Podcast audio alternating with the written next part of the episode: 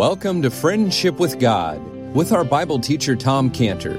Today's message and previous messages can be listened to or downloaded for free at friendshipwithgod.org. Friendshipwithgod.org. You can also obtain free resources from Tom Cantor and view our online bookstore at friendshipwithgod.org or call us at 800 247 3051.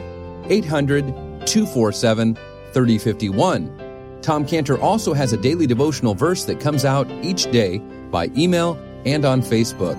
To receive this small daily devotional verse that Tom Cantor puts out, you can sign up at friendshipwithgod.org, friendshipwithgod.org, or find Tom Cantor on Facebook by searching for Tom Cantor and Friendship with God.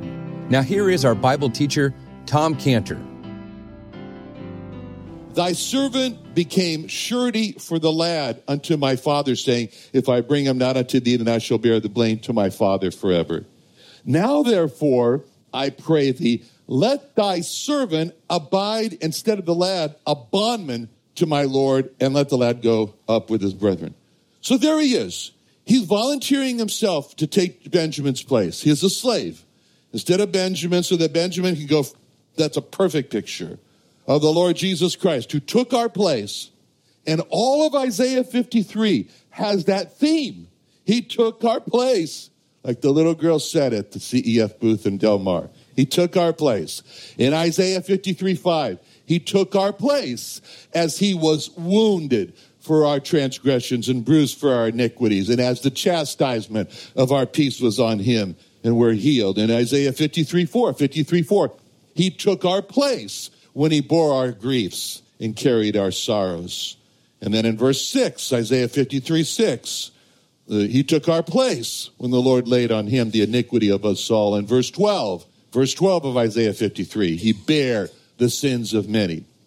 Only one of the brothers of all of them gained the confidence of Jacob to entrust Benjamin to him to let him go down to Egypt. And there's only going to be one Jewish man who's going to gain the confidence of the Jewish people. That's why it's so interesting when it says, and Judah said unto Israel. And, and there's only one Jewish man who's going to gain the confidence of the Jewish people so that they will entrust their souls to him. And that Jewish man is the Lord Jesus Christ. Now, Jacob is convinced by Judah. And then he says in verse 11, he says in verse 11, their father Israel said unto them, If it must be so now, that's the great change for Jacob. He had struggled with this for so long, and now at last he surrenders, he resigns himself to the fact he's going to let Benjamin go down to Egypt. It's very much like the struggle of the Lord Jesus Christ in the Garden of Gethsemane when he prayed to the Father in Luke 22 41, Luke 22 41, he was withdrawn from them about a stone's cast and kneeled down and prayed, saying, Father, if thou be willing, remove this cup from me. Nevertheless, not my will, but thine be done. And then there appeared an angel unto him, strengthening him. And being in an agony, he prayed more earnestly. And his sweat was as it were great drops of blood falling to the ground. And he rose up from prayer, come to his disciples, he, and they were sleeping, but okay. So finally, this victory is won, and there's kind of relief in it because the decision is made. And there's a relief for the Lord Jesus. The decision is made. He's going to go ahead, bear the sins of the world. He rises up from prayer. Finally, with Jacob, there's a kind of a relief. The decision is made. Okay, Benjamin is going down to Egypt. And you know, you see this struggle, decision, relief. All right. And then the next step. And that's the same thing that is seen in the life of Jochebed, the mother of Moses. She goes through this same pattern where it says in Exodus 2 2, Exodus 2 2, speaking about Jochebed, the woman conceived and bare a son. And when she saw that he was a goodly child, she hid him three months. When she could no longer hide him, she took for him an ark of bulrushes and daubed it with slime and with pitch and put the child therein and laid it in the flags in the, river's brink. I mean, there's Jochebed. She loves her little baby boy, Moses. Only she doesn't know his name's Moses at that point, but hey, it doesn't matter. She loves her little boy, and she's under the order of Pharaoh destroy all baby boys. That included her son. And like Jacob, clinging to Benjamin, not letting him go down to Egypt, Jochebed said, No, I will not let, I will not yield to this pressure of the Egyptian king. I will not kill my baby boy. I won't throw him into the Nile. And just like Jacob, who came to this place of realizing, can't do that anymore, can't hold Benjamin anymore, she comes to that decision also. And she says, I can't hold on to my little baby boy anymore. I can't but keep him in hiding. I got to let him go. And so she accepts, like Jacob, the inevitable. And when it comes time to have to let Benjamin go there, after he's accepted the inevitable with the words, if it must be so now. And right after he says that in verse 11, her father Israel said unto them, if it must be so now, do this and take of the best fruits of the land and in your vessels and secure, and very detailed, but the, what the present should be. And we saw that the decision was made. He goes to work immediately, prepare the present. That's exactly what Jochebed did. So she makes a decision. She goes to work. And she took for him an ark of bulrushes and daubed it with slime and with pitch. Okay, when Jacob makes his decision to let it, Benjamin go down to Egypt, Jacob now, it's like he adopts for himself a new life orientation, an orientation of prayer. When he says in verse 14, this is a prayer in verse 14 when he says, And God Almighty give you mercy before the man that he may send away your brother Benjamin, your other brother, and Benjamin. No, so his address is specific and God Almighty. It's specific as to who it is going to, and God Almighty. That's why our prayers are specific. I love to pray to the Lord Jesus Christ. If I pray, oh God, or pray to God, who's God? Everybody says God. Who is that? You know, but when you say the Lord Jesus Christ, crystallization happens and we know who God is. And his prayer is specific. His prayer is specific in his request that he may send away your other brother and Benjamin. It's interesting. He, he doesn't say Simeon. Simeon doesn't rank compared to Benjamin. He's just the other brother. But Benjamin is Benjamin. Wow. Anyway, so when Jacob adopts this new orientation of prayer to God Almighty, it changes Jacob. Jacob is a changed man now. It changes him because now Jacob is, is humbled. He's humble. It's no more the Jacob who, in bold defiance, in, in the last verse of chapter 42, verse 38, is no longer, he's putting his foot down. My son shall not go down with you. But now it's carry down the man of present. Yeah, verse 11. That's humility. And his, his orientation of prayer about to God Almighty it changes him because now Jacob is seeking to appease his enemies. There's no more this Jacob who's angry with the man why he took the Simeon. Is, is now Jacob's now trying to become friends with the angry man down there in Egypt. And this orientation, this orientation of prayer is changed, you know, to God Almighty. It's changed Jacob. Now he's full of faith. Now Jacob is full of faith. It's no more Jacob who's leaning to his own understanding. I'm going to hold back Benjamin from all the trouble because I've been seeing everything happens when they're around you guys. But now J- Jacob is trusting the Lord for Benjamin's safety. He's trusting the Lord with all of his heart when he gives them Benjamin. He's acknowledging the Lord with this open reliance on God. Everyone hears Jacob say, and God Almighty give you mercy. It's a whole new orientation for him. It's a new orientation of prayer. And now he's accepting whatever God's will was for him. It's no more Jacob who's, who, who, who's saying that I want God's will to align with my will. And that means Benjamin doesn't go down there. No, Jacob is accepting God's will. If it means he's going to lose his children, then he loses his children. Jacob is now thinking back to when his grandfather, Abraham, was about to lose his only child on Mount Moriah. And, and, and Abraham came that close to sacrificing Isaac as a burnt offering. And by the way, that was Jacob's father that we're talking about. So that was close to home. And he says in verse 14, if I be bereaved of my children, I'm bereaved. That's a victory. That's a victory for Jacob. Just like the Lord in the Garden of Gethsemane, who came to that point, says, Nevertheless, thy will be done. And so he says in verse 14, if I be bereaved of my children, I'm bereaved. He's saying, Nevertheless, thy will be done. In other words, he's saying, if God wants me to lose my children and be bereaved, then I'll accept God's will and I'll be bereaved. Now, by the way, I have to point out here that in the Hebrew text, it doesn't say of my children. And that's why it's in italics, because the translators added it. It just says, if I be bereaved, I be bereaved. So now, the present is prepared, not just common things, prize things, very best from the land of Canaan. Jacob has made sure that his sons have enough money to buy the new food. The donkeys are ready to go. Jacob has this orientation of prayer. He's sending them off. And you kind of get the feeling here as you're reading this that there's like a checklist that's involved for the brothers as they go down to Egypt to, the man who's going to control the, their destiny, you know. And as Jacob in verse 13, he's focused on this man who's going to control what's going to happen to his children.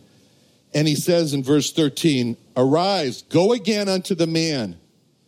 And he knows he may not see any of his children again, but he's yielded to God, he's praying to God. And when we see Jacob here, right at this point where he's going to send away his kids, he may not see him again, he's yielding his children to God. That's the hardest thing for a parent to do. to yield the children to God.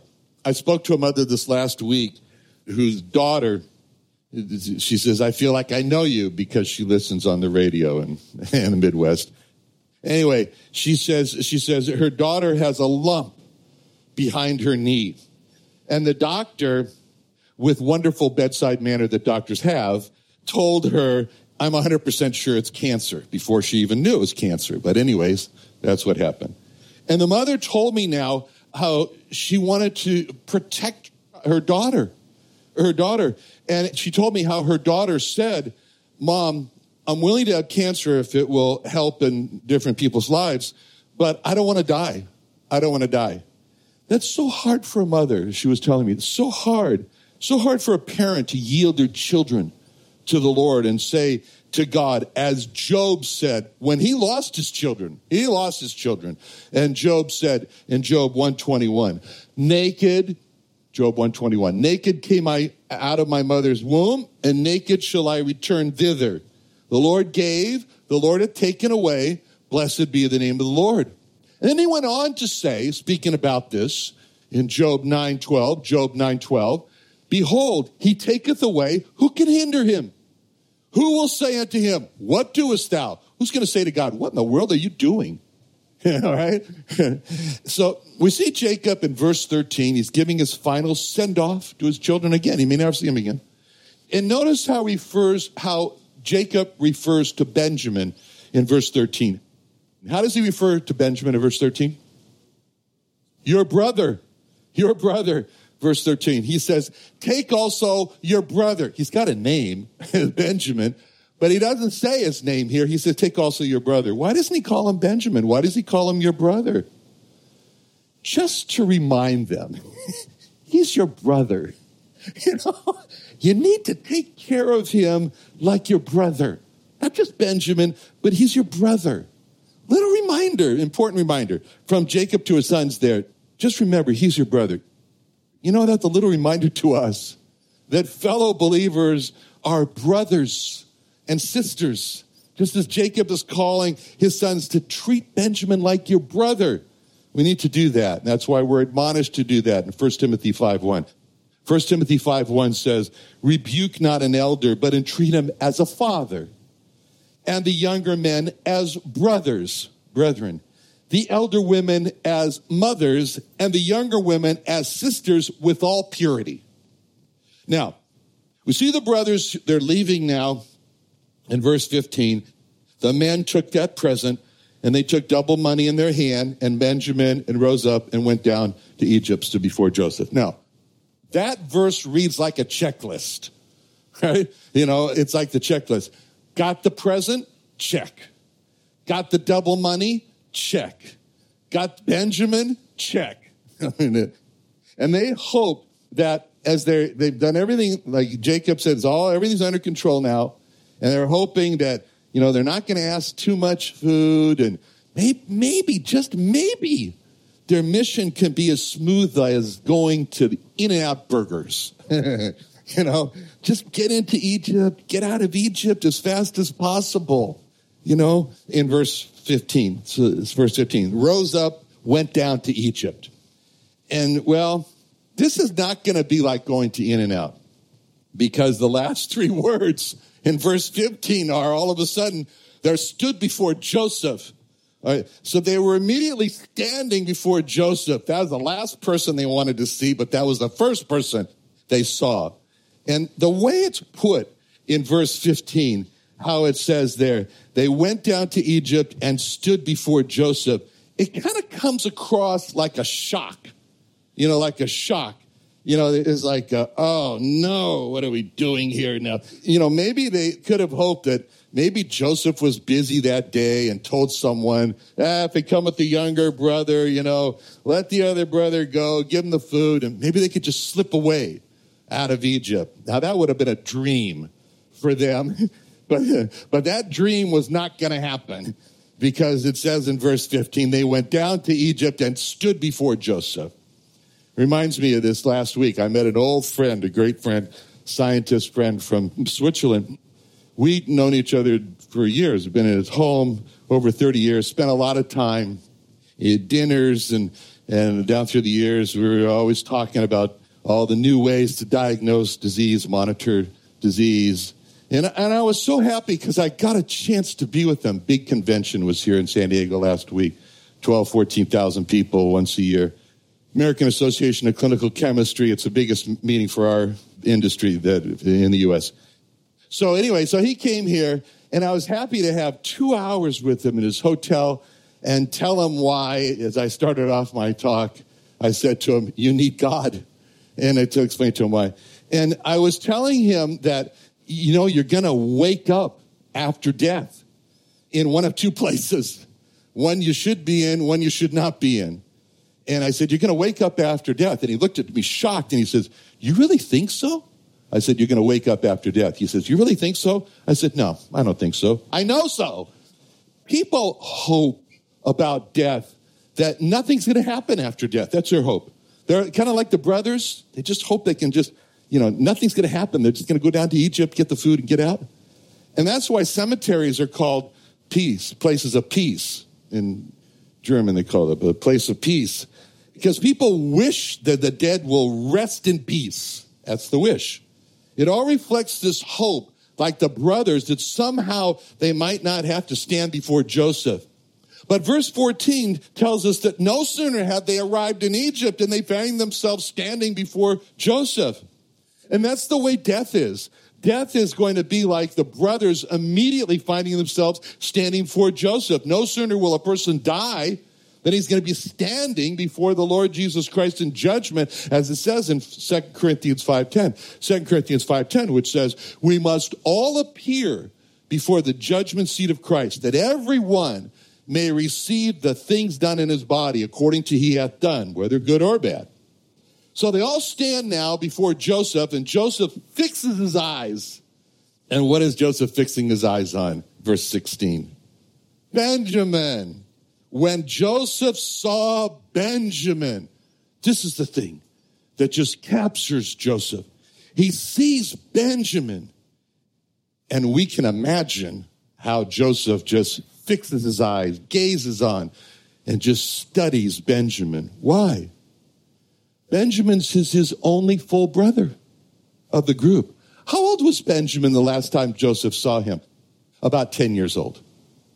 Now, I want you to think of somebody that you know here that's about 10 years old. You got that in mind? Is your daughter about 10 years old? No. Almost 10. Okay, think of someone about that age, right? This is Joseph's only full brother, Benjamin, is 10 years old. How old is Benjamin now? 33. Is that how old you are, Cody? About 33 years old? 33. We don't know anybody 33, here, but anyway, 33 years old. So you can imagine how Joseph is looking at Benjamin and he's saying to himself, The last time I saw you, you were 10 years old. Now you're 33 years old. And he's looking at there, and the emotion is welling up in Joseph as he's looking at Benjamin. He's gazing at him. And you want to know how that emotion just came on him like a wave? Drop down to verse 29. Drop down to verse 29, Genesis 43 29, where it says, He lifted up his eyes and saw his brother Benjamin, his mother's son. Like I say, he was the only full brother. His mother's son, and said, Is this your younger brother of whom you spake unto me? And you can almost hear his voice cracking as he says that. And he turns to him and said, God is be gracious unto thee, my son. And Joseph made haste, for his bowels did yearn upon his brother, and he sought where to weep, and he entered into his chamber and wept there. He lost it. he, he's called his mother's son, and when Joseph looks on Benjamin, he lost it at the very core of his body. He really had a misfortune that day. His bowels you know, and, and Joseph felt this yearning from the depth of him in Benjamin. And he goes and runs away to find some private place so he can cry his heart out. Then he's got to wash up and appear again. So Joseph is very glad to, to see Benjamin. And he's very glad to see something about Benjamin. What do you think that thing might be that he's glad to see about Benjamin?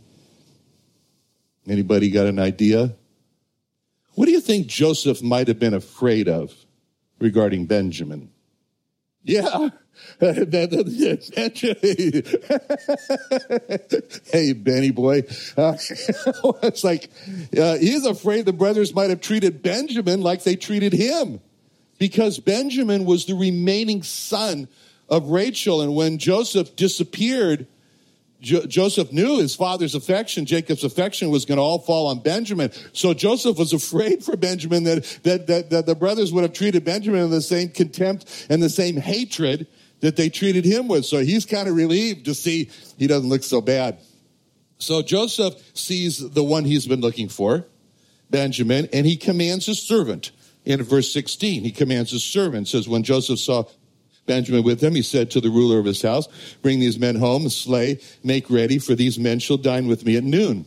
I wonder the way that's written there when it says, when Joseph saw Benjamin, he said, You're going to eat with me. I wonder if he saw Benjamin all beat up. Maybe he wouldn't have said that. Maybe he said, Hey, put those anyway. But Joseph now makes arrangements for the brothers to have lunch with him that day. That was nice. That's nice. I mean, you know, he didn't arrange for them to have lunch in the palace cafeteria, right? Or, in the executive restaurant of the palace, but he arranges for them to come to his house, come to his home.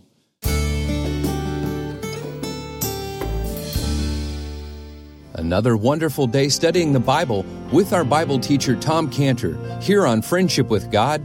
Don't forget that today's message and previous messages can be listened and downloaded for free at friendshipwithgod.com friendshipwithgod.org, friendshipwithgod.org. You can also go online to find free resources from Tom Cantor and our online bookstore at friendshipwithgod.org. You can also find Tom Cantor on Facebook, and you can also go to friendshipwithgod.org to sign up for his daily devotional verse. Uh, Tom Cantor is also the founder of Israel Restoration Ministries. You can visit that website at israelrestoration.org. Or you can write Tom Cantor at P.O. Box 711 330, P.O. Box 711 330, Santee, California. That's S A N T E E, Santee, California 92071. Or you can email Tom Cantor at friendshipwithgod.org. Tom Cantor at friendshipwithgod.org. Or for more information about Tom Cantor and Friendship with God and Israel Restoration Ministries, call us at 800 247 3051. Join Tom Cantor, Ray Comfort, Dr. Michael Brown at the Israel Restoration Ministries Jewish Evangelism and Training Conference happening in San Diego on Friday evening, February 9th and Saturday morning, February 10th at the Creation Museum in Santee, California. Learn from great Bible teachers like radio host Tom Cantor from Friendship with God, as well as world renowned Jewish evangelist Ray Comfort, radio host Dr. Michael Brown, director of Jews for Jesus Israel Dan Sered, Friends of Israel field director Steve Herzig, Pastor Leo Giovinetti, and many others. Cost for this two day conference is only $25, which covers all speakers, food, and materials. So register today to hear Tom Cantor, Ray Comfort, Dr. Michael Brown, Jews for Jesus, and Friends of Israel on how we can reach the lost people of America and Israel on February 9th and 10th. Call us at 619 599 1104, 619 599 1104, or sign up at reachisrael.com. Reachisrael.com.